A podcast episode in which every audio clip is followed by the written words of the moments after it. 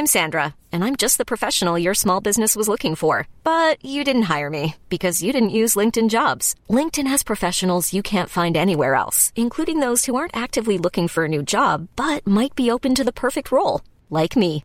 In a given month, over 70% of LinkedIn users don't visit other leading job sites. So if you're not looking on LinkedIn, you'll miss out on great candidates like Sandra. Start hiring professionals like a professional. Post your free job on linkedin.com/achieve today. Qual a viagem mais rápida que você irá fazer? Primeira parte. Comentário de Mari Persona. A que distância será que nós estamos do céu? Quanto tempo levaria para alguém chegar no céu? Quantos quilômetros teria que percorrer? Nós vemos nas, em algumas culturas, né, alguns povos, eles tinham aquela noção de que eles iriam fazer uma viagem após a morte. Os egípcios, até os faraós, levavam um barco para sua sepultura. Os vikings também, os chefes vikings, eram sepultados dentro de um barco porque eles achavam que tinha uma viagem a fazer. Levavam mantimentos também para a sepultura porque eles pensavam que tinha um lugar distante para eles irem. E qual será a distância que a Bíblia mostra que nós estamos do outro lado, do outro lado da vida, do mundo espiritual? Na Bíblia tem algumas dicas de que distância nós estamos. Em 2 Reis, no segundo livro dos Reis, lá no Antigo Testamento, nós temos uma passagem que ela é bem impressionante. 2 Reis, capítulo 6. Aqui o povo de Israel está em guerra com o rei da Síria e quando o, o exército de Israel se apresenta na, no campo de batalha, uh, ou vai batalhar contra o exército da Síria, eles, os israelitas estão em muito menor número, em grande desvantagem. E aqui nós vemos o profeta Eliseu, versículo 14.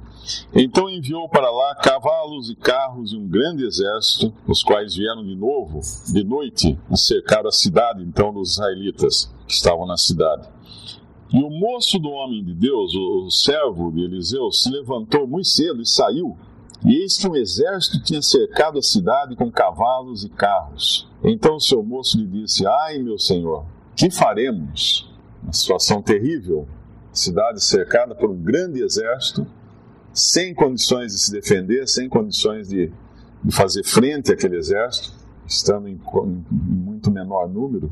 E aí nós vemos o que Eliseu diz para o jovem, para o seu servo. E ele disse: Não temas, porque mais são os que estão conosco do que os que estão com eles. E orou Eliseu e disse: Senhor, peço-te que lhe abras os olhos para que veja. E o Senhor abriu os olhos do moço e viu. E eis que o monte estava cheio de cavalos e carros de fogo em redor de Eliseu. O jovem não via não era capaz, obviamente, como qualquer ser humano, não era capaz de enxergar o mundo espiritual. Então ele não via que bem ali, ao lado dele, havia, havia todo um exército de anjos, seres espirituais, de carros e cavalos, carros de fogo, né? obviamente apresentados nessa forma que fosse possível para o, servo de Eliseu entender que aquilo era o exército que iria batalhar por eles. Então nós estamos muito perto do mundo espiritual. Ele está aí, né? a gente podia dizer assim, ele está aí, logo aí. Quanto tempo então leva para uma pessoa passar dessa vida para outra vida, para a vida no além? Um piscar de olhos. Esse é o tempo. Um piscar de olhos. Na Bíblia, quando fala dos salvos em Cristo, quando serão transformados para encontrar o Senhor, fala de um piscar de olhos. Na verdade, literalmente é um fechar e abrir de olhos, porque é o tempo de fechar os olhos e abrir de novo e já está no mundo espiritual, porque está aí. Isso, nos, isso devia nos fazer um pouquinho mais solenes e preocupados com a condição espiritual de cada um, porque nós nascemos nesse mundo e todos nós sabemos que nós não ficamos aqui. O cemitério está aí para dar prova disso, embora nenhum homem acredite realmente que vai morrer, isso é interessante, né? Geralmente quem, quem morre é o vizinho, é o parente, é o amigo, mas ninguém pensa na própria morte como um fato, ah, porque nós nunca morremos antes. É simples. Se eu disser que você vai ter que arrancar um dente e vai doer, você talvez já tenha arrancado um dente e já tenha doído. Né? Se eu disser que você vai tomar uma injeção, vai doer, você já sentiu dor, você sabe o que é. Se eu disser que você vai perder dinheiro, você sabe que é perder dinheiro, você já perdeu dinheiro. Você vai se cansar, ou vai ficar doente, ou vai ter sede, ou vai ter fome. Todas essas experiências eu e você já passamos. Mas se eu disser você vai morrer, será que você realmente acredita nisso? Porque nenhum de nós morreu antes. Então o ser humano às vezes trata de forma leviana essa questão da, do quão perto ele está do outro lado, do quão perto ele está do mundo espiritual. Existe um versículo em Hebreus que fala: ao homem está ordenado morrer, morrer uma vez, uma só, e depois disso o juízo. Então não tem depois disso reencarnação, depois disso uh, um túnel até a luz, atravessar um rio distante, viajar por um mar, não. Morrer e o juízo. Isso é o que espera o ser humano. Mas alguns não vão ter esse juízo, e é disso que eu vou falar aqui hoje. Alguns têm o privilégio, caso encontrem a morte, de não entrar em juízo, porque Deus prometeu assim. Mas vamos ver um outro caso também, da, da, um outro exemplo da proximidade que, nós estamos do mundo espiritual. Em Josué, é um livro antes de Segunda Reis, é o sexto, é, sexto não, é o sétimo acho, livro da Bíblia, né, se não me engano. Ah, sexto livro da Bíblia. É Josué, capítulo 5, versículo 13. E sucedeu que, estando Josué ao pé de Jericó, cidade de Jericó, levantou seus olhos e olhou, e eis que se pôs em pé diante dele um homem, que tinha na mão uma espada nua. E chegou-se Josué a ele e disse-lhe: És tu dos nossos ou dos nossos inimigos? E disse ele: Não, mas venho agora como príncipe do exército do Senhor. Então Josué se prostrou sobre o seu rosto na terra e o adorou e disse-lhe: Que diz meu senhor ao seu servo? Então disse o príncipe do exército do Senhor a Josué: Descalça os sapatos de teus pés, porque o lugar em que estás é santo. E fez Josué assim. Josué estava num lugar na terra, mas na presença de um ser celestial. E aquele lugar se tornava especial então. Uma vez isso acontece com, com, aconteceu também com Moisés. Moisés teve um encontro com Deus. Ele viu uma, um, um arbusto que se queimava, mas não se consumia ele foi examinar o que era e Deus estava ali. E falou para ele a mesma coisa: tira, tira as, as tuas sandálias, porque o lugar em que estás é santo. Quão próximo está o mundo espiritual desse mundo que nós conseguimos enxergar com esses olhos muito deficientes, muito limitados. Porque foi preciso que Deus abrisse os olhos do servo de Josué para que ele enxergasse uma coisa um pouco maior. Mas uma outra, um outro exemplo também está em Gênesis, capítulo 28, versículo 10. Partiu, pois, Jacó de Beceba e foi-se a Arã e chegou a um lugar onde passou a noite, porque já o sol era posto. E tomou uma das pedras daquele lugar e a pôs por sua cabeceira e deitou-se naquele lugar e sonhou. E eis uma escada era posta na terra, cujo topo tocava nos céus. E eis que os anjos de Deus subiam e desciam por ela. E eis que o Senhor estava em cima dela e disse: Eu sou o Senhor, o Deus de Abraão, teu pai, e o Deus de Isaque. Essa terra em que estás deitado te darei, te darei a ti e a tua semente. E a tua semente será como o pó da terra, estender-se-á ao ocidente, ao oriente, ao norte, ao sul, e em ti e na tua semente serão benditas todas as famílias da terra. E eis que estou contigo e te guardarei por onde quer que fores e te farei tornar essa terra, porque te não deixarei até que te haja feito o que te tenho dito. Acordado, pois, Jacó do seu sono, disse: Na verdade, o Senhor está nesse lugar e eu não sabia. E temeu, e disse: Quão terrível é esse lugar! Este não é outro lugar senão a casa de Deus, e esta é a porta dos céus.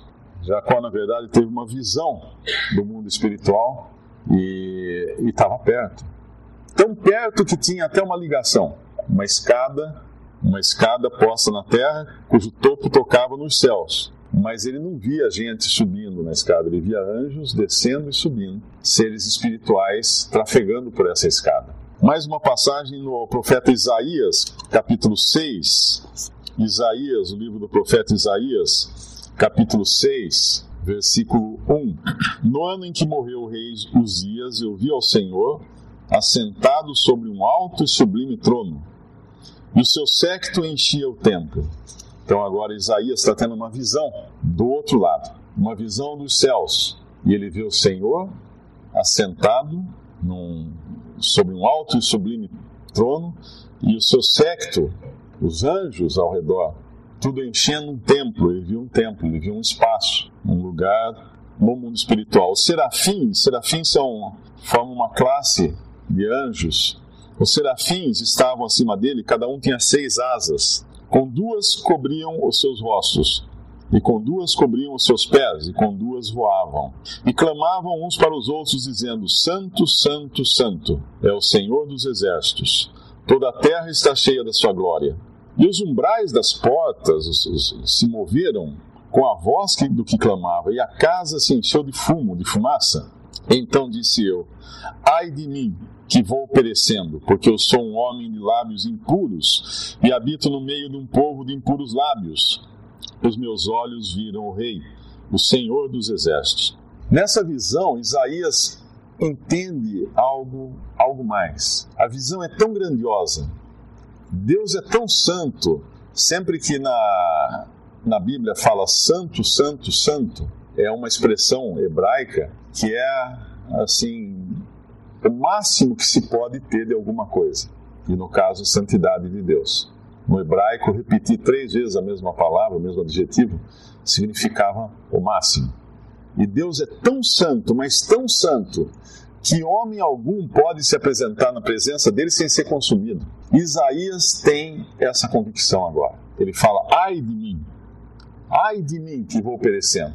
Estou perdido. Eu estou na frente de Deus, na frente do Senhor, eu estou perdido. Será que você tem essa convicção? A Bíblia ensina que nós nascemos pecadores, porque nós herdamos o pecado de Adão. O pecado de Adão foi o desejo de viver sem Deus. O pecado, na sua essência, é independência de Deus, independência de qualquer coisa que venha a reger minha vida. No caso, Deus. Né? Uh, qualquer pessoa autossuficiente, independente, uh, dona do seu próprio nariz, isso é uma expressão daquilo que habita nela, que é o pecado. Então, o pecado é algo que todos nós compartilhamos. Não há um ser humano que nasça nesse mundo que não seja pecador. Só um nasceu aqui sem pecado, mas ele tinha existência prévia, ele existia antes de nascer aqui, porque ele era Deus.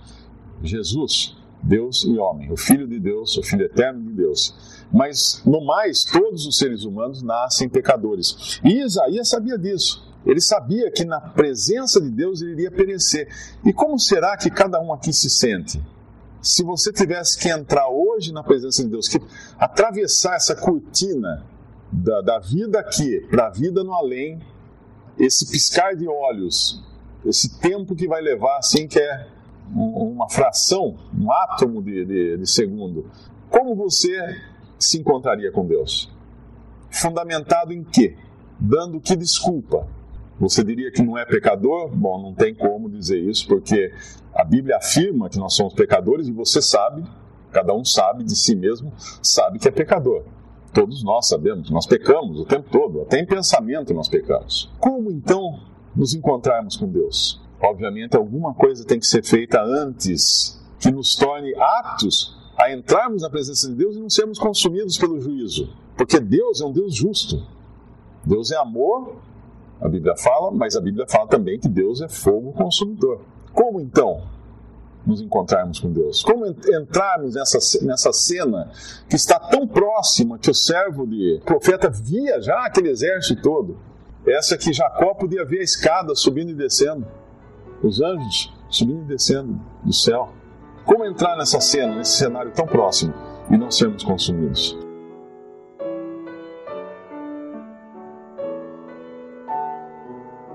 Visite respondi.com.br. Visite também 3minutos.net.